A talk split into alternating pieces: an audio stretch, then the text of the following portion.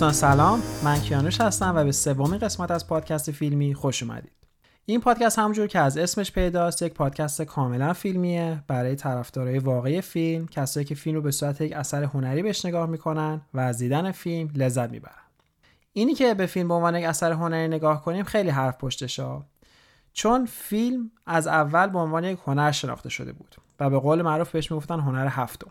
چرا بهش میگن هنر؟ به این دلیلی که هنر در حقیقت اثریه که هنرمند به وجود میاره برای اینکه احساسات قویش رو بتونه بیان کنه. این به این معنیه که در هنر نباید هیچ گونه سانسور و یا محدودیت وجود داشته باشه چون این هنرمند در حقیقت اون افکاری که تو ذهنشه به وسیله وقایع روزگار اتفاقاتی که شاید برای خودش افتاده باشه داستانهایی که شنیده باشه رو می‌خواد به راههای مختلف بیان کنه. حالا این راههایی که برای یک هنرمند وجود داره یکیش خب موسیقیه یکیش نقاشیه و خب وقتی که تکنولوژی فیلم یا صنعت فیلم به وجود اومد فیلم هم جزش بود. و به همین دلیل فیلم هایی که ساخته می‌شد اوایل قرن 20 و تا همین اخیرا فیلم هایی بودن که واقعا محدودیتی نداشتن یک جورایی داشتن. اون نگاه و دید یک هنرمند رو داشتن نشون میدن از زوایای مختلف. بستگی به اون دیدی که هنرمند داره و به همین دلیل چون سینما یک جورایی در یک فضای بسته تاریک و به انتخاب بیننده پخش میشه دلیلی برای سانسور اون نگاه هنرمند وجود نداره و نداشته قبلا. به همین دلیل از همون اوایل قرن بیستم وقتی که تلویزیون به وجود اومد این لقب هنر رو دیگه نمی‌تونن به تلویزیون بدن. چون تلویزیون یک میدیومی بود که خب زیر نظر سازمان های مختلف اداره میشه و چون در خونه ها پخش میشه و خانواده در خانه ها زندگی می‌کنن به همراه بچه ها باید تحت نظارت قرار می‌گرفت. به این معنی که در تلویزیون نمی‌شد هر آنچه که ذهن یک هنرمند تراوش می‌کنه نشون داد. به همین دلیل در تلویزیون از همون اوایل قرن 20 حتی در این آمریکا و کانادا سانسور وجود داشته. یک سری صحنه‌های خاص رو نمی‌تونستن بگیرن. خشونت و سکس تا حدی می‌شد نشون داده بشه در تلویزیون و به این دلیله که به کارهای تلویزیونی نمی‌شد بگیم هنری چون این کارها در حقیقت دارن یک فرمول و دارن یک فرمتی رو دنبال می‌کنن که دیکته شده به اون هنرمند یا حالا هر کسی که داره اون کارهای تلویزیونی رو می‌سازه. و این فرق خیلی بزرگی بود بین تلویزیون و سینما. اتفاقی که افتاد در سالهای اخیر دو تا اتفاق بزرگ افتاد. یکی اینکه فیلم های که بر اساس کامیک بوک یا به اصطلاح داستانهای مصور ساخته می‌شد خیلی شهرت پیدا کرد مخصوصا بعد از سری فیلم های Dark Knight که آقای کریستوفر نولان ساختن. و دو اینکه از سال 2010 به بعد یک trend ی تو غرب وجود اومد که بهش میگن political correctness نمی‌دونم این مدل فارسی داشته باشه یا نه. ترجمه فارسیش که میشه یه جورایی درست بودن بر اساس سیاست. حالا نمی‌دونم درستم ترجمه می‌کنم یا نه. ولی political correctness کاری که کرد اومد بود که خیلی از مباحثی که شاید در دنیا باعث آزار و اذیت خیلی از آدما میشن نباید توی فیلم نشون داد. یا اگر هم قرار نشون بدیم به صورت بعد نشون بدیم که در حقیقت اونا رو تقبیح کنیم و یه جورایی به بیننده درس زندگی بدیم. این مباحث می‌تونست مباحثی از جمله نشون دادن بیش از حد صحنه سکسی باشه خشونت بیش از حد یکی از مباحثش این بود که اگر بازیگری توی یک فیلم داره نقشی رو بازی می‌کنه باید بر اساس اون نژاد و اون پیش زمینش تطبیق داده بشه. مثلا خیلی از بازیگرای سفید پوست بودن که در کارتون ها به جای بازیگرای رنگین پوست حرف می‌زدن و این قضیه الان کاملا داره منسوخ میشه. دونه دونه بیچارا دارن از مردم عذرخواهی می‌کنن به خاطر اینکه job شون داشتن انجام می‌دادن کارشونو و جاشون رو قراره به بازیگری بدن که با اون رنگ شخصیت کارتونی مطابقت داره. همین گونه بود که در حقیقت گفتن که در سینما هم باید این گونه باشه. باید فیلم ها رو ما بر اساس شخصیت ها از background های مختلف بسازیم. و هر سال که میگذره این قوانین این استانداردها و این به قول معروف سانسورها داره بیشتر و بیشتر میشه. و به این دلیل که سینما داره از اون حالت هنری خودش فاصله می‌گیره. معمولا فیلم های هنری برای این ساخته میشه که یک حرفی رو بزنه و در کنار اون حرف چون به حال پول واسه اینا خرج میشه چه زیاد چه کم. و تنها شانسی که این فیلم ها دارن زمانیه که جشنواره های بزرگ دنیا داره برگزار میشه و به وسیله اون جشنواره این فیلم ها یه جورایی به مردم معرفی میشن. و اون زمانی که شاید بتونن یکم پول در بیارن حالا از خریدها و دانلودهای قانونی و یا اینکه بتونن فیلمشون رو به یکی از streaming service ها مثل Netflix یا Hulu یا HBO Max بفروشن. ولی متاسفانه در سالهای اخیر این فیلم ها داره منسوخ میشه چون جشنواره هم دارن دنبال فیلمایی میگردن که بر اساس یک سری trend ا دنبال کنه. مثلا تو سال اخیر تو جشنواره فیلم ونیز فیلمی برنده شد که بر اساس داستان یک خانمی بود که دنبال بود که ابورشن بگیر یا سقد جنین کنه. خب این اتفاق داره دقیقا زمانی افتاده میشه که در ایالت تگزاس ما ببینیم که سقد جنین جورایی به صورت غیر مستقیم کاملا ممنوع کردن و ما داریم می‌بینیم که یک سری ارتباطاتی بین در حقیقت تشخیص فیلم های خوب با وقایع سیاسی دنیا هست. البته من شخصا اتفاقی که در تگزاس افتاده رو محکوم می‌کنم اینجا. به نظر من هر انسانی ابتدایی ترین حقوقش اینه که برای بدن خودش تصمیم بگیره و این شامل خانم خانم ها میشه و امیدوارم به روزی برسیم که همه مردم دنیا به این حقیقت برسن که ما هممون نیاز داریم برای خودمون تصمیم بگیریم. بگذریم. point اصلی حرف اینه که وقتی که ما میایم فیلم رو در حقیقت بر اساس یک سری rule ها و یک سری استانداردها می‌خوایم بسازیم اون موقع دیگه اون ارزش هنریش رو واقعا از دست میده اتفاق دومی که افتاد که جوری به فیلم امروزمون مربوط میشه از سال 2008 بود که شرکت دیزنی و مارول تصمیم گرفتن که یک دنیایی از superhero یا به قول فارسیش ابرقهرمان ها بسازن. واقعا تو گیومه بگم اگر حداد عادل و بی بی سی فارسی نبود ما احتمالا فارسی رو تا الان از دست داده بودیم با این ترجمه خیلی قشنگی که از کلمات انگلیسی که شاید واقعا به ترجمه نیاز نداشته باشه می‌کنم بگذریم. من بهشون میگم superhero این اتفاقی که برای سینما افتاد در ژانر superhero این بود که مارول اومد یک فیلم Iron Man ساخت. فیلم خیلی موفق بود با عنوان یک فیلم تجاری و خب اینجا باز بگم که فیلم های تجاری هم کاملا ارزش خودشو دارن برای یک هدف خاص ساخته میشن. و باید باشن توی در حقیقت market وگرنه اون competition یا اون در حقیقت اون رونق سینما از بین میره. ولی که اتفاقی افتاد برای مارول و دیزنی این بود که مارول و دیزنی اومدن یک در حقیقت مبحثی رو معرفی کردن برای فیلم های superhero یی که یک فرمولی رو داشته دنبال می‌کرد. تو همه فیلم ها ما دیدیم که یک superhero هست اول معرفی میشه یک مشکلی برای دنیا یا واسه خودش به وجود میاد سعی می‌کنه مشکل رو حل کنه. و در حقیقت خط داستانی تمیزی دارن اکثر این فیلم ها یه نقطه آغاز و یه نقطه پایان دارن که کاملا درسته برای فیلم ساختن برای فیلم‌نامه نویسی.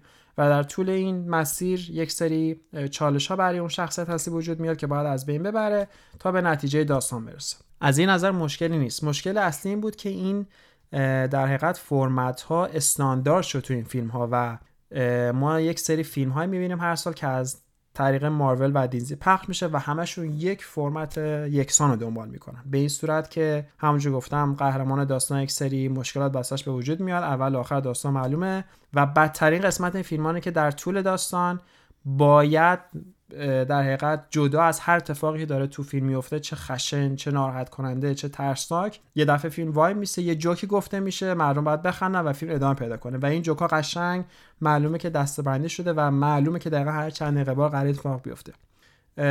و اتفاق دوم وحشتناکی که تو این فیلم افتاد اینه که اومدن فیلم ها صحنه آخر گذاشتن برای فیلم بعدی. یعنی در حقیقت ما اومدیم از سینما رو از هنر فیلم داریم می‌بریم به سمت میدیوم بودن که همون تلویزیونه. یک فرمت خاص. فیلم معلومه چی میشه؟ فیلم هم باید اکشن داشته باشه هم باید صحنه درام داشته باشه هم یک مقدار کمدی داشته باشه و در آخر هم ما یک صحنه آخر می‌بینیم برای که واسه فیلم بعدی هیجان زده بشیم. این فیلم ها بعضیاش انقدر سخیفه که فقط برای صحنه آخرش معروفه. یعنی بعضی فیلم های مارول هست که شما باید برید تو سینما ببخشید عین یک آدم اسکل بشین دو ساعت وقتمون رو تلف کنیم تا اینکه ببینیم آه صحنه آخرش اینه پس احتمالا در فیلم بعدی اسپایدرمن می‌خواد یه چک بزنه تو گوش هالک. که این واقعا به نظرم مسخره است. یک جوری بی به دنیای سینما یک جوری بی به هنر فیلم یک بی بزرگ به سالن سینما. ولی متاسفانه این فرمت و این استاندارد جا افتاد توی هنر صنعت فیلمسازی. در آن سوی قضیه ما یک شرکتی داریم به نام دیسی که معروفترین شخصیت superhero یش بتمنه در کنار سوپرمن ولی خب بتمن قطعا همه فکر کنم قبول کنن که کاملا سوپرمن سرتره تو معروفیت. و چون شخصیت های DC یک جورایی با دنیای واقعی بیشتر وصله DC این شانس رو داره که بیشتر باهاشون چالش ایجاد کنه و یه جوری داستان هایی که بیشتر برای آدم بزرگا و هنری تره رو بسازه. به همین دلیل Warner Bros که در حقیقت مثل دیزنی که روی مارول نظر داره Warner Bros هم شرکتیه که فیلم های سی رو می‌سازه. تصمیم گرفت که مثل مارول یک دنیای سینمایی به وجود بیاره با این تفاوت که تصمیم گرفت این دنیای سینمایی بیشتر برای آدم بزرگا باشه و اینکه در حقیقت بتونه سعی کنه فیلم ها رو هنری تر بسازه. اولین کاری که کرد اومد یک فیلم ساخت به نام بتمن وی سوپرمن بتمن در برابر سوپرمن. خیلی دوست داشتن که در اون فیلم کریستیان بیل که دا سال 2008 یا 2009 بود یعنی مثل آخرین فیلم دارک نایت که اومد بیرون نقش بتمن رو داشت برگرده ولی خب کریستیان بیل برنگشت تصمیم گرفتن reset کنن در اون داستان رو. از Man of Steel که اولین فیلم سوپرمن بود شروع شد داستان و در فیلم Batman v Superman آقای بن افلک اومد نقش بتمن رو بازی کرد. این فیلم اصلا صحنه‌های کمدی نداشت کاملا جدی بود. همه خیلی ناراحت بودن توی فیلم.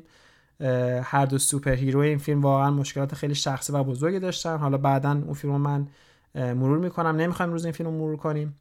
و اتفاق افتاد وقتی که فیلم اومد بیرون اولین اتفاق بعدی که واسه این فیلم افتاد این بود که این فیلم در حقیقت از سه ساعت بود از نگاه کارگردان. آقای زک سنایدر که اونم واقعا یه کارگردان صاحب سبک که حالا طرفدارا و معتقدای خودشو داره. ولی من خودم شخصا خیلی دوستش دارم.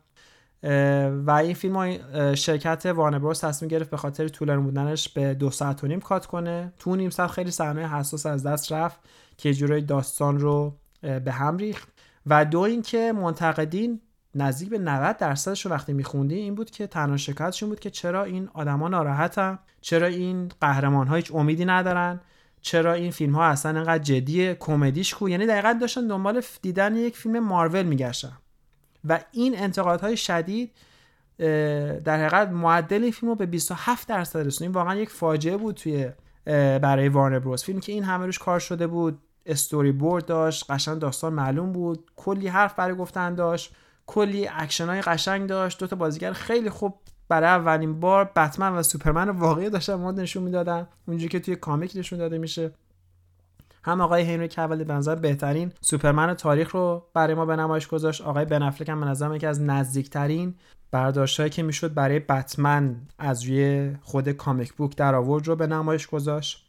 و ولی متاسفانه میگم به خاطر حمله شدید منتقدا و همچنین بعضی از طرفدارا وارنر بروز یه دفعه تصمیم گرفت که عقب گرد بزنه.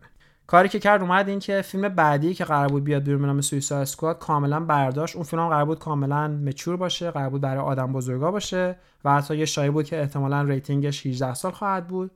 اومد اون فیلم رو برداشت نزدیک بیشتر از نصفش رو دوباره فیلم برداری کرد. دقیقا سعی فرمول مارول رو پیاده کنه. یک فیلم بسیار افتضاح رو دادن بیرون. نه سر داشت نه ته داشت. شخصیت جوکر تو این فیلم کاملا کمرنگ شده بود.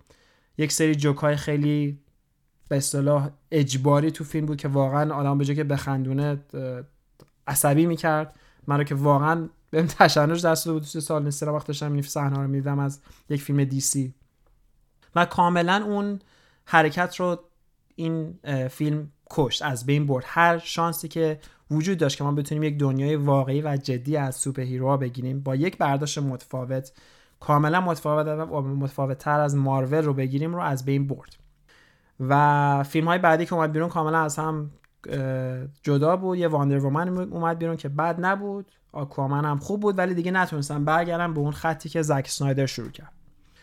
تر اتفاق خوبی که تو این قضیه افتاد و در برمیگرده به اون فیلمی که من می‌خوام امروز براتون review کنم بود که DC اومد به قضیه نگاه کرد. گفتش که اگر ما بخوایم فیلم های هنری بسازیم از superhero ها نمی‌تونیم بیایم این فیلم ها رو به هم دیگه وصل کنیم. چون اون موقع میشیم مثل مارول یعنی در حقیقت فیلم هایی که به هم وصل مجبور میشن به هم به هم وصل باشن از داستانه و به این دلیل به کارگردان اجازه نمیده که اون آزادی رو داشته باشه که بخواد اون هنرش رو بیان کنه.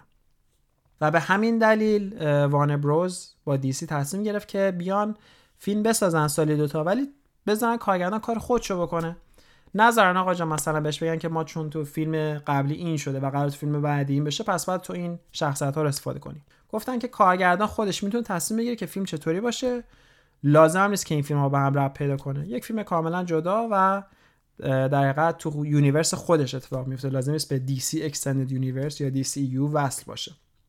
و در بطن این آزمون و خطاها فیلمی وجود اومد به نام جوکر. دلیلی که من بعد این مقدمه طولانی رو می‌دادم برای اینکه به فیلم جوکر برسیم این بود که به هر حال فیلم جوکر خودش کلی جنجال درست کرد. از همون اولی که اعلام شد تا اولی که تا زمانی که پخش شد. و کاملا این جنجال ها زایده همین اتفاقاتی که افتاد. حالا دونه دونه بهش می‌رسیم. فیلم جوکر ساخته آقای اسکورسیزی ببخشید تاد فیلیپس. حالا ما میگیم تاد فیلیپس شما فکر کنیم کارگردان فیلم تاد فیلیپسه. ولی فیلم یک carbon copy خیلی تمیز از فیلم King of Comedy آقای مارتین اسکورسیزیه. آقای اسکورسیزی خودش executive producer این فیلمه. و من اگر اشتباه نکنم احتمالا خیلی جهات دست آقای فیلیپس رو گرفته. بردادش پشت دل. دوربین گفته الان بگو cut الان بگو اکشه دلیلی که من زیاد فکر نمی کنم این فیلم کاملا مال آقای تاد فلیپس باشه اینه که آقای تاد فلیپس تا اون موقع چهار تا فیلم کمدی کار کرده بود. سه تا فیلم Hangover به علاوه یک فیلم Due Date و فیلماش بد نبودن فیلم های کمدی خوبی بودن ولی کاملا تجاری بودن. اصلا تو استایل آقای تاد فلیپس نبود یه فیلم مثل جوکر بسازه. و همون روز اول که گفتن با آقای اسکورسیزی داره کار می‌کنه کاملا معلوم بود که قضیه قراره چی باشه. چرا میگم یه کپی تمیز از King of Comedy به این دلیل که King of Comedy اولین داستانی بود که خیلی گفتن که این می‌تونه داستان آغاز شخصیت جوکر باشه. و خیلی جالب که فیلم King of Comedy سال 83 اومد بیرون و اولین باری که DC تصمیم گرفت یک در حقیقت تاریخ از شخصیت جوکر بده که چطوری جوکر شده. جوکر سال 88 یک comic book داد بیرون به اسم Killing Joke که تو اون comic book Killing Joke جوکر به عنوان یک کمدین نشون داد که کاملا شکست خورده. هیچ کس نمی‌تونه بخندونه. تو زندگیش خیلی مشکل داره و یک سری اتفاقاتی که تو زندگیش میفته باعث شده که تبدیل به جوکر بشه. و این خط داستانی که King of Comedy داشت follow می‌کرد و در نهایت هم فیلم جوکر که با اینکه بازم میگم یک کپی تمیز از فیلم King of Comedy ه بزرگترین نقطه فیلم در حقیقت بازی آقای واکین فینکسه یکی از بهترین version های جوکر رو به ما نمایش گذاشت. البته من نظرم بازیگره بهتری هم می‌شد به جای آقای واکین فینکس بیاد. تندرش اینه که آقای واکین فینکس قسمتی که جوکر یک آدم کاملا گوشه‌گیر و تنها رو خیلی قشنگ بازی می‌کنه. یعنی مثل یک جوکری که فقط خودش باید با خودش کار کنه. ولی این فیلم ختم میشه به زمانی که جوکر در حقیقت یک سری گروه و یک آدم دنبالشن و یه جوری قبول کردن آقای واکین فینکس به عنوان یک رهبر یه خورده سخته تو این فیلم. شاید اگه مثلا آقای تام هیدلستن یا مثلا حتی بازیگری مثل ایوان پیترز اون شخص رو بازی می‌کردن خیلی حتی فیلم بهتر هم می‌شد. حالا دلیلش هم میگم در ادامه. خب فیلم جوکر داستان پیچیده واقعا نداره. من نمی‌خوام مثل قسمت های پیش بیام صحنه به صحنه و دیالوگ به دیالوگ توضیح بدم. چون کل رمزآلودی فیلم در صحنه آخر اتفاق میفته در حقیقت ما شخصیت داریم به نام آرثر فلک. آرثر فلک یه آدم خیلی گوشگیریه به عنوان یک دلغک کار می‌کنه توی یک شرکتی که دلغک میفرستن برای ایونت های مختلف. اولین صحنه رو ما می‌بینیم آقای واکین فینکس یا همون شخصیت آرثر فلک نشسته جلوی آینه و داره سعی می‌کنه که به زور یک خنده رو صورتش نشون بده. در قدر نشون آدم خیلی depressed یه آدم خیلی ناراحتیه و مشکلات خیلی زیاده تو زندگیش داره. بعد ما می‌فهمیم که این شخصیت یک بیماری داره به نام pseudobulbar affect اگه اشتباه نکنم. بیماری کاملا واقعی راستش. بیماری که باعث میشه انسان به صورت خیلی بدون اختیار خودش بخنده خنده خیلی زیادی هم بکنه و ما می‌بینیم که توی یک مترو نشسته توی قطار و این خنده اون خنده رو انجام ده خنده معروفش رو که باعث ناراحت شدن یک مادر و فرزند میشه. و جالب یک کارت داره که به همین میده که این مشکلش رو داره توضیح میده و اگر داره میخنده منظوری نداره. که خب بهش کمک می‌کنه که زیاد تو در نیفته. ما بعد می‌بینیم که این آدم پیش یک social worker میره. در یک مددکار اجتماعی داره بهش کمک می‌کنه که با depression ش با افسردگیش کنار بیاد. ولی تو این در حقیقت session ی که با این social worker داره وقتی ما داریم می‌بینیم social worker بهش میگه که تو دیگه این آخرین session ته و بیشتر از این ما بودجه نداریم که تو رو در حقیقت حمایت کنیم. و آرتور فلک حرف مهم اینجا می‌زنه میگه که خب من از این بعد چطوری قرصامو تهیه کنم. این صحنه تمام میشه و در حقیقت از اینجاست که ما فیلم رو یک جوری داستان اصلیش شروع میشه. آرتر فلک رو ما می‌بینیم که یک مادر بیمار داره. از مادرش در حقیقت پرستاری می‌کنه مادرش زندگی می‌کنه. حتی صحنه اینه که مادرش رو داره هموم می‌کنه. در حقیقت داره نشون این آدم چقدر گوشگیره چقدر وضعیت بدی داره که تو این سن و سال با مادرش داره تنها می‌کنه و باید از مادرش هم مراقبت کنه. نقش مادر آرتر فلک رو خانم فرانسیس کانروی بازی می‌کنه یکی از بهترین بازیگرای زن در ژانر فیلم های ترسناکه کسایی که سریال American Horror Story رو نگاه می‌کنن با ایشون آشنایی دارن. ایشون در این سریال تو هر season یک شخصیت خیلی جالب بازی می‌کنه. بهترین قسمت بازیش اینه که خیلی آدمیه که در بازی کردن ابایی نداره. یعنی هر شخصیتی هر جور رو بازی می‌کنه و هر گونه دیالوگی رو میگه هر گونه صحنه انجام میده و واقعا یک آدم کاملا شجاع یک بازیگر شجاع و در حقیقت خیلی هنرمنده به نظر من. که خب شخصیت مادر جوکر رو بازی می‌کنه یا در حال اول فیلم آرثر فلک هستش. در صحنه بعدی ما آرثر فلک رو در محل کارش می‌بینیم. یکی از صحنه‌ای که اول فیلم هم نشون داده میشه اینه که همونجور که گفتم چون نقشه یک دلغک رو بازی می‌کنه برای, برای یک شرکتی که میره جای مختلف حالا برای, برای اینکه تبلیغات باشه یا توی یک جشن تولد بچه باشه نقش دلغک رو در حقیقت برای اونا انجام میده. و در این صحنه ما آرثر فلک رو می‌بینیم که دلغک شده و داره برای یک رستوران یا برای یک مغازه تبلیغ می‌کنه. یک سری آدم زورگو در حقیقت یا بولی ساینش رو میندازن و ازش میدوزن میره دنبالشون که بگیردشون ولی خب تو راه واسهش جفا می‌گیرن و میزننش که باز داره به ما نشون میده که این آدم چقدر آدم گوشگیر تنها و در حقیقت مظلومیه. ولی خب همه چیزایی که ما داریم می‌بینیم از پوینتی که با اون ملکار اجتماعیش حرفش هم شد زمانی که دیگه آرتور فلک قرصی نمی‌خوره و قرصی نداره که بخوره به خاطر مشکلات روحی روانیش. بعد ما توی محل کار می‌بینیم که یکی از همکاراش بهش نزدیک میشه بهش یه تفنگ نشون میده بدون هیچ مقدمه ای و بهش میگه که تو بهترین تفنگ رو داشته باشی به خاطر اتفاقی که برات افتاد که اگر یه وقت آدم خطرناکی با تو در حقیقت روبرو شده و خواست بهت صدمه بزنه با این تفنگ می‌تونی از خودت دفاع کنی. خب فیلم setting ش تو نیویورک در حقیقت Gotham City که یه جوره معادل نیویورک تو آمریکا از نظر حس و حال و به اصطلاح معماری که داره. در دهه 80 داره اتفاق میفته. خب در زمانی که یه جوری نشون ده گاثم مثل نیویورک قدیم آمار جرم جنایت خیلی بالایی داره.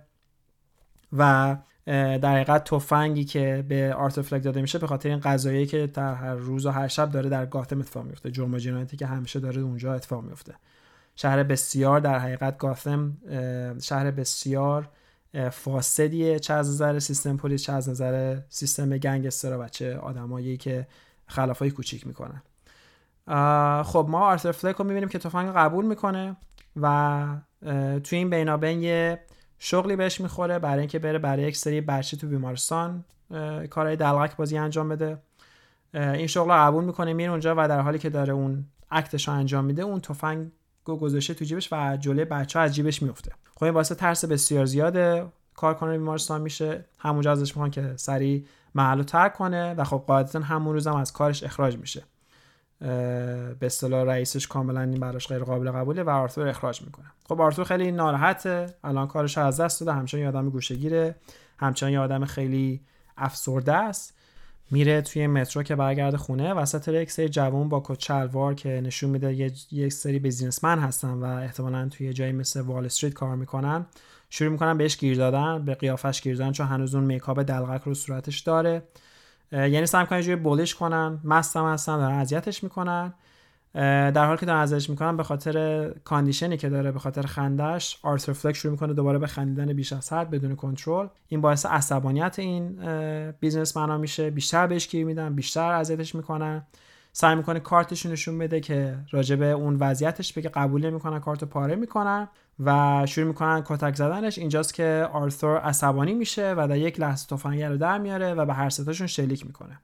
یکیشون این وسط می‌تونه فرار کنه و نشون میده که آرثور میاد از قطار بیرون و به صورت در بهش میگن execution style مثل یک استایل اعدام کردن. طرفو همونجا درجا تو ایستگاه قطار یا ایستگاه مترو می‌کشه و فرار می‌کنه صحنه.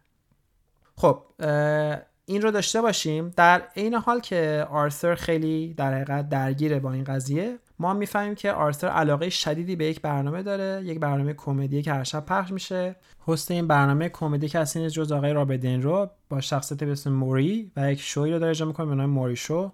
نکته جالب این شخصیت اینه که اون فیلم اصلی که اسمش سیکینگ آف کامری است و گفتم اینجا که یه جوری کپی تمیزی از اون فیلمه. در اون فیلم آقای رابردین رو شخصیت اصلی بازی می‌کنه. دقیقا مثل آرتور فلک عاشق یک برنامه کمدیه که دوست داره انجام بده. و یه جوری این فیلم یه جوری شاید داره نشون که این ادامه همونه با اینکه آقای رابردین رو اسم شخصیتش عوض شده ولی آقای رابرت دنیرو به صورت کسی نشون میده که سالها یه comedy show داره و موفق شده. دقیقا یه جوری آغازش از King of Comedy بود که دوست داشت آقای رابرت دنیرو یه host comedy show بشه که داره یه جوری همون شخصیت رو بازی می‌کنه با یک اسم متفاوت. نشون میده که آرثر, آرثر و مادرش بسیار به این شو علاقه دارن هر شب این شو رو نگاه می‌کنن.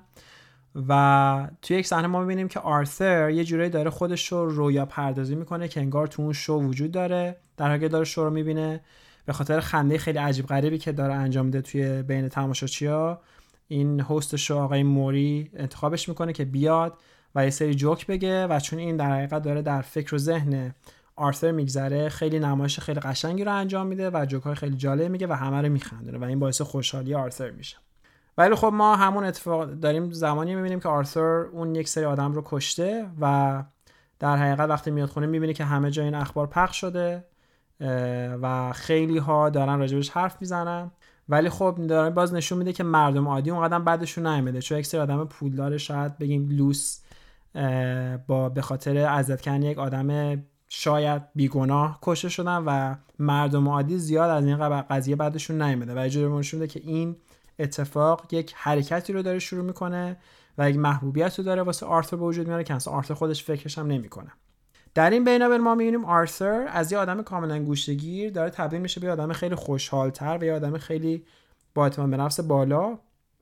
یکی از point که این در این قضیه رو داره نشون میده دختریه که در ساختمون آرثر زندگی می‌کنه در حقیقت یک مادر مجرد هست و این مادر مجرد تو صحنه اول وقتی که آرثر هنوز داره قرصش رو می‌خوره و اینکه هنوز آدم گوشه گیری اصلا آرثر رو توجه هم بهش نمی‌کنه ولی بعد اینکه آرثر اون آدما رو می‌کشه و اون اعتماد به نفس خیلی عجیبی رو کسب می‌کنه شروع می‌کنه با این خانم شوخی کردن و باش یک رابطه رو برقرار می‌کنه که کاملا از اون حالت عادی که آرثر از اول فیلم نشون داده کاملا فاصله داره. و خب ما می‌بینیم که آرثر زندگیش همجور داره بهتر میشه واسه خودش. ولی صحنه‌ای که ما داریم در حقیقت الان می‌بینیم یه جوری معلومه که یک تلفیقی بین چیزایی که تو ذهن آرثر میگذره با چیزایی که تو واقعیت اتفاق میفته به عنوان مثال اولین در حقیقت چالشی که برای آرثر وجود میاد بعضی اینکه اعتماد به نفس پیدا می‌کنه اینه که ما می‌بینیم تو یک کامیدی کلاب می‌خواد برنامه اجرا کنه. دوست دخترش هم که همون مادر مجرده که تو ساختمان زندگی می‌کنه که الان دوست دخترش دعوت کرده و شروع می‌کنه به در حقیقت اجرا کردن و به خاطر مشکلی که داره بعض هر حرف که می‌زنه خودش خندش می‌گیره بدون که جوکو تمام کنه و خب این باعث میشه که هیچ کس هم بهش توجه نکنه. در صورتی که ما می‌بینیم که قبلترش توی رویاترش که معلوم رویاست و واقعیت نیست وقتی که داره تو اون برنامه موری جوک میگه همه بهش میخندن. و این در حقیقت داره ما نشون که این آدم خودش هم نمی‌دونه که کی داره واقعا یه کاری انجام و کی در رویاست. و شاید هم اینو به ما نشون میده احتمالا همه ما این تجربه رو داشتیم که داریم حرف می‌زنیم داریم یک چیزی رو بیان می‌کنیم و خودمون فکر می‌کنیم خیلی کارمون درسته مثل کاری که من الان توی پادکست می‌کنم. ولی وقتی بقیه میشنون میگن که نه خب این کلی اشکال داره کلی جا داره تا تو بهتر بشی و بتونی پخته تر یک چیزی رو اجرا کنی. و خب شاید همین در حقیقت اون کانفلیکت رو داره بین جوری که آرثر کارهای خودش رو با جوری که واقعا تو واقعیت اتفاق میفته رو داره به ما هر دو طرف نشون میده. در سایت ما یک داستان دیگه داریم با مادر آرثر. مادر آرثر با آرثر میگه که من یک زمانی با بزرگترین میلیونر این شهر بودم. تامس وین که در حقیقت پدر بروس وین کسی که قرار بتمن بشه داره راجبش حرف می‌زنه.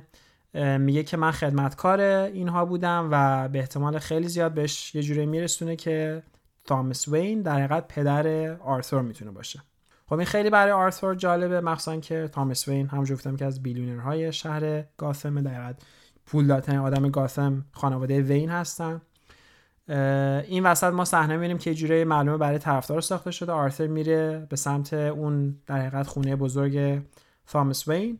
و ما برای اولین بار شخصیت آلفرد رو می‌بینیم تو این فیلم کسی که پیش خدمت بتمن خواهد بود. اینجا یک صحنه خیلی جالب داره. این ما اینجا بهش میگیم ایستر اگ ایستر اگ یعنی نکات پنهانی که تو فیلم می‌ذارن که به یک داستان دیگه ربط داره ولی خب بیننده خودش باید تشخیص بده.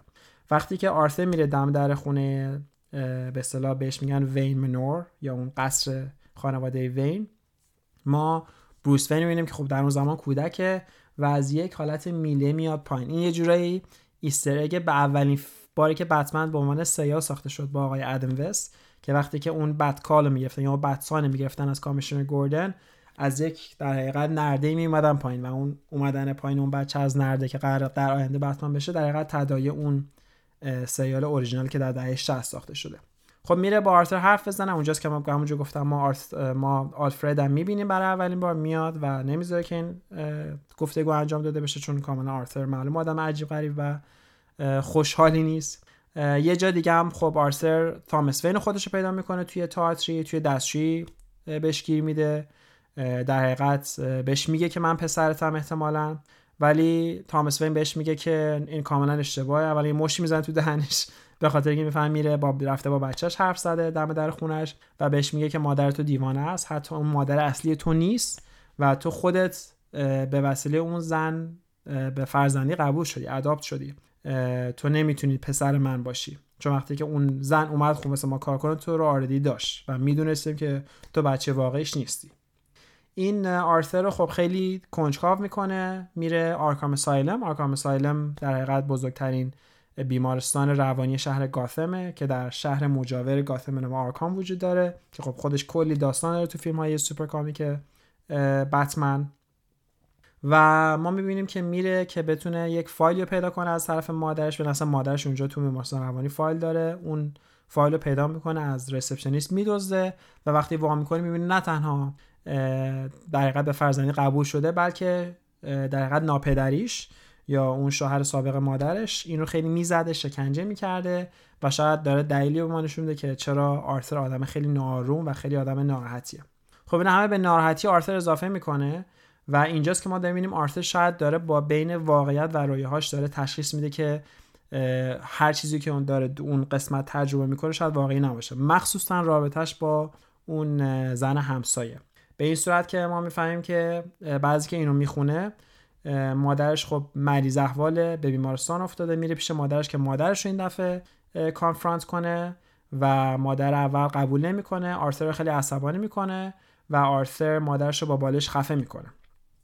قبل از همونجور که گفتم ما دوست دخترش رو ببینیم که میاد باش حرف می‌زنه و به محضی که دوست دختر میره بیرون اون زمانی که ما می‌فهمیم که شاید اون صحنه که آرثر داشته با این دوست دختر میزنده واقعی نیست. چون بعضی که مادرش رو می‌کشه ما یک فلش بکی می‌گیریم از صحنه که همونجا آرثر داره با خوشحالی با اون دختره رفتار می‌کنه ولی ما دختر دیگه تو صحنه نمی‌بینیم که ما به ما میگه که تمام اون رابطه که با اون دختر توی ما دیدیم کاملا فقط توی ذهن آرثر گذشته و واقعی نبوده. خب این سوال برای ما به وجود میاره که آیا واقعا اتفاقات دیگه واقعیه؟ مثلا کشتن اون سه نفر واقعیه؟ این رابطه که با مادرش داره واقعیه یا هر چیزی که ما داریم می‌بینیم؟ آرثر که دیگه واقعا چیزی برای از دست دادن نداره به خونه میره کاملا پریشونه واقعا دوست داره که یه جورایی خودش رو تخلیه کنن روحی روانی. اتفاق جالبی که میفته این که ایشون یک سری در حقیقت فیلم فکر کنم به موریشو فرستاده بوده از قبل و موریشو همون هست معروف اون کامدیشو تصمیم که اصلا دعوت کنه از این آدم و بیاد باش مصاحبه کنه. به این دلیل هم این کار می‌کنه که به نظر موری این اکتایی که از ایشون دیده خیلی اکتای مسخره و انقدر مسخره است فکر می‌کنه می‌تونه آدمو مسخره کنه و از اون مسخره کردن در خنده واسه شوی خودش به وجود بیاره. آرثر داره آماده میشه که به اون شو بره ولی خب دقیقا بعد از اتفاقی که مادرش رو کشته تمام وقایع واسش اتفاق افتاده فهمیده که دیگه اون دوست دختر واقعی نیست فهمیده که اصلا مادرش مادر واقعیش نبوده و فهمیده که کاملا در زمان بچگی به صورت فیزیکی ازش سوء استفاده شده و همین باعث شده که کاملا پریشونه کاملا در حقیقت نمی‌دونه کار کنه.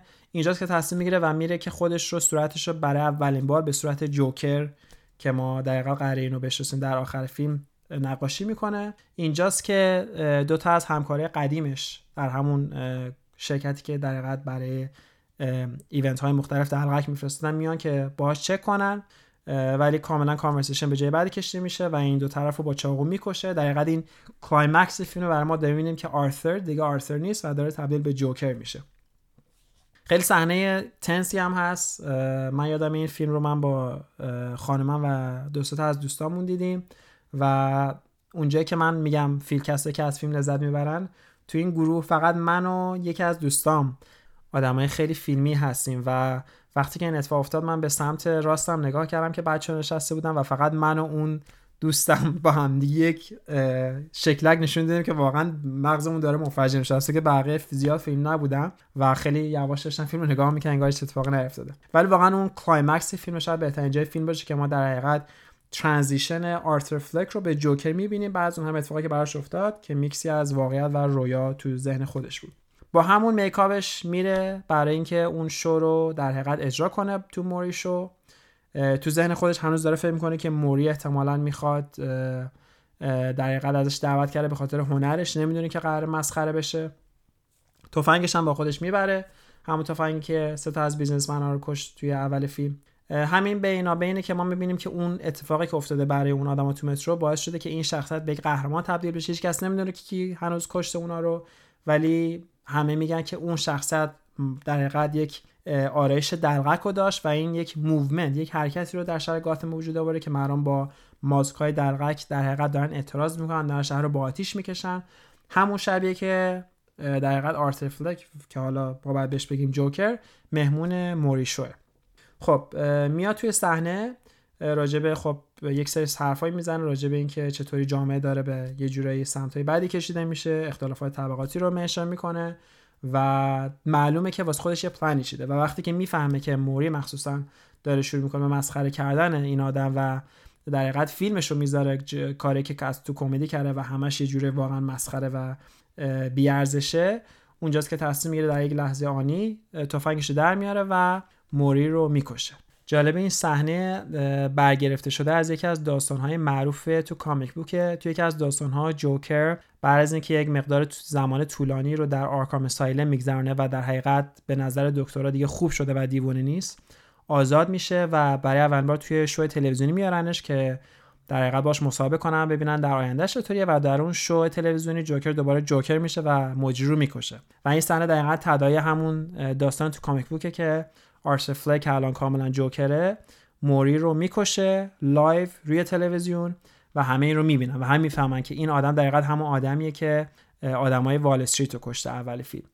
خب این دقیقا باز همون شبیه خیلی جالبه که همون شبیه که در حقیقت پدر مادر بروس وین کشته میشه کسی که نمی‌دونن تو داستان اصلی بتمن بروس وین اولش با پدر مادرش خیلی هپیه خیلی آدم خوشحالیه یک بچه کاملا بیگناهه.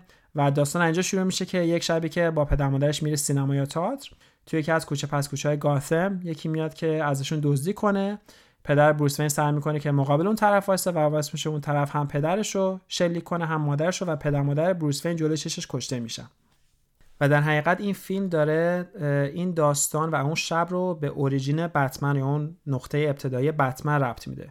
شبی که همه فهمیدن کی اون بیزنسمن ها رو کشته تبدیل به قهرمان شده دارن تظاهرات می‌کنن و تو اون شلوغ پلوغی ها ما می‌بینیم که بروس وین با پدر مادرش از سالن تئاتر میاد بیرون و یکی از همون کسایی که ماسک جوکر داره در حقیقت پدر مادرش رو می‌کشه. که این در حقیقت داره به ما نشون میده که شاید نقطه ابتدایی دشمنی جوکر و بتمن از کجا داره شروع میشه.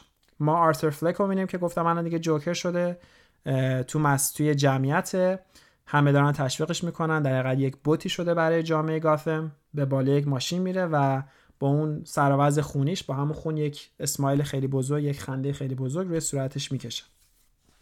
یک دفعه این اتفاقات تمام میشه و ما می‌بینیم که آرثر فلک در حقیقت توی بیمارستان روانیه. با همون مددکار اجتماعی داره حرف زنه فقط اینه که این دفعه دیگه اونجوری دور برشون کثیف و شلوغ و پلوغ نیست. توی یک بیمارستان روانی خیلی تمیز. هر دو سفید پوش نشستن و دارن با هم دیگه حرف می‌زنن. ما می‌بینیم که آرثر میخنده. ملکار اجتماعی ازش می‌پرسه که خندت برای چیه؟ میگه که یک جوک یادم اومده. و به همین همین لحظه که میگه یک جوک یادم اومده ما اون شبیه می‌بینیم که بروس وین پدر مادرش کشته شده. حالا این دو تا تعبیر می‌تونه داشته باشه. یکی اینکه شاید جوک تو ذهن آرثر جوکی که همه ما به ما این شک داد که شاید آرثر و بروس وین برادر باشن به خاطر اینکه ممکن بود تامس وین پدر آرثر باشه. ولی اینگونه نبوده که یک جوک در حقیقت که جوکر و بتمن برادر باشن. شاید هم این جوک همون قضیه که با اینکه پدر بروس وین آرثر رو ریجک کرد ولی آرثر در حقیقت با اون کاراش و با اون حرکتش اون رو از بین برد. و خب چون جوک هایی که جوکر می‌سازه کاملا جوک های کثیف و خشونت باریان واسه اون شاید خنده داره که این اتفاق برای بروس وین افتاده. یک چیز دی جالب دیگه این صحنه داره اینه که همونجور که گفتم آرثر فلک داره با همون مددکار اجتماعی اولی فیلم حرف می‌زنه و این نشون میده که توی یک مدت کوتاه مددکار اجتماعی از یک مددکار اجتماعی عادی به یک مشاور توی بیمارستان روانی تبدیل شده. این در حقیقت داره ما این نشون میده که احتمالا شاید همه این داستان ها تو ذهن این آرثر فلک گذشته. و با اینکه شاید این یک موضوع خوبی نباشه برای یک فیلم چون معمولا این گونه پایان ها برای فیلم های اتفاق میفته که می‌خوان یه جوری سرتاش هم بیارن و یک جوری اگزیت خیلی راحت داشته باشن. ولی برای این فیلم خیلی مهمه. دلیلش هم اینه که برای طرفدارای دی سی مثل من که خیلی براشون شخصیت های مثل جوکر و بطن مهمه جوکر نباید در حقیقت پیش زمینه داشته باشه. جوکر یکی از رمزآلودترین و یکی از ناشناخته ترین شخصیت های کامیک بوکه و بهترین قسمت جوکر اینه که ما هیچ وقت نمی‌دونیم جوکر کی از کجا شروع شده از کجا آمده چرا به اینجا رسیده. و در حقیقت version بسیار متفاوتی از جوکر تو comic book ها وجود داره. حتی comic book اخیرا بیرون به نام سه جوکر یا Three Jokers که سه تا جوکر کاملا متفاوت رو نشون می‌داد با background های مختلف و داستان های مختلف. و در حقیقت این صحنه داره یه جورایی به طرفداران خدمت می‌کنه واسه کسایی که شاید مثل من دوست نداشته باشن بدونن جوکر یک داستان ابتدایی داره که ما به این باور کنیم که خب احتمالا اینا همش توی یک ذهن یک بیمار روانی گذشته. ما اصلا نمی‌دونیم شاید گاستن وجود داره تو این دا فیلم ما اصلا نمی‌دونیم شاید اون هر اتفاقی افتاده واقعی بود یا واقعی نبوده. اینا همه شک و تردیدایی که داستان در برای بیننده می‌ذاره و خب فیلم رو یک جورایی تر می‌کنه. خب اینم از تحلیل فیلم جوکر. همونجور که اول این قسمت گفتم فیلم زیاد پیچیده این نیست که ما بخوایم وقت زیادی روش بذاریم. کاملا معلوم خط داستان چیه کاملا معلومه کجا داره رویا پردازی می‌کنه کجا واقعیته و آخرش هم کاملا معلومه چرا باز شده که هم طرفدارا بتونن راضی باشن هم کسایی که با داستانهای در حقیقت کامیک آشنایی ندارن بتونن یه جورایی با یک علامت سوال از سینما بیان بیرون. بازم اگر حرفی من زدم که شاید زیاد درست نبوده باشه به من اطلاع بدید. همونجور که در قسمت های قبلم گفتم می‌تونید با من در اینستاگرام در ارتباط باشید. هندل من هست at kianushn k i a n o u s h n. توییتر این پادکست هست فیلمی پادکست f i l m i p o d c a s t. پادکست رو می‌تونید از تمام پلتفرم هایی که پادکست روش پخش میشه گوش کنید. از جمله Spotify، Apple Podcast، Google Podcast، Amazon Music، Castbox، Podcast Addict و هر جایی که در حقیقت پادکستتون رو می‌گیریم می‌تونید پادکست من رو پیدا کنید. حتما پیشنهاد می‌کنم دو قسمت قبل هم برید گوش کنید. فیلم های لاست هایوی و انمی رو تو اون دو قسمت قبل ما تحلیل کردیم که من خودم خیلی راضیم حداقل از مطالبی که گفتم. لطفا اگر می‌تونید پیشنهادها و انتقاداتون رو برای من بفرستید. من خوشحال میشم که بخونم و مطمئن باشین که حتما حرفهای شما رو استفاده خواهم کرد. اگر هم از حرفهای من راجع به مارول و دیزنی ناراحت شدین اصلا مهم نیست. به هر حال جنایتی که مارول و دیزنی در حق سینما و هنر فیلمسازی کردن نه اصلا قابل توضیح نه قابل بخشش نه قابل فراموش کردنه. اگر شما طرفدار مارول هستین این سلیقه کاملا قابل احترامه. به هر حال هر کدوم از ما همونجوری که تو پادکست قبل گفتم سلیقه مختلفی داریم و این اختلاف نظر هاست که دنیا رو قشنگ می‌کنه. ولی من رو حرفم هستم و به نظر من مارول و دیزنی هم صنعت سینما رو بهش لطمه زدن هم هنر فیلمسازی رو دارن از بین می‌برن. برای امیدوارم از این قسمت راضی بوده باشین. امیدوارم که از مطالب لذت برده باشین. و تا پادکست بعدی همتون خوب و خوش و سالم باشید. مرسی.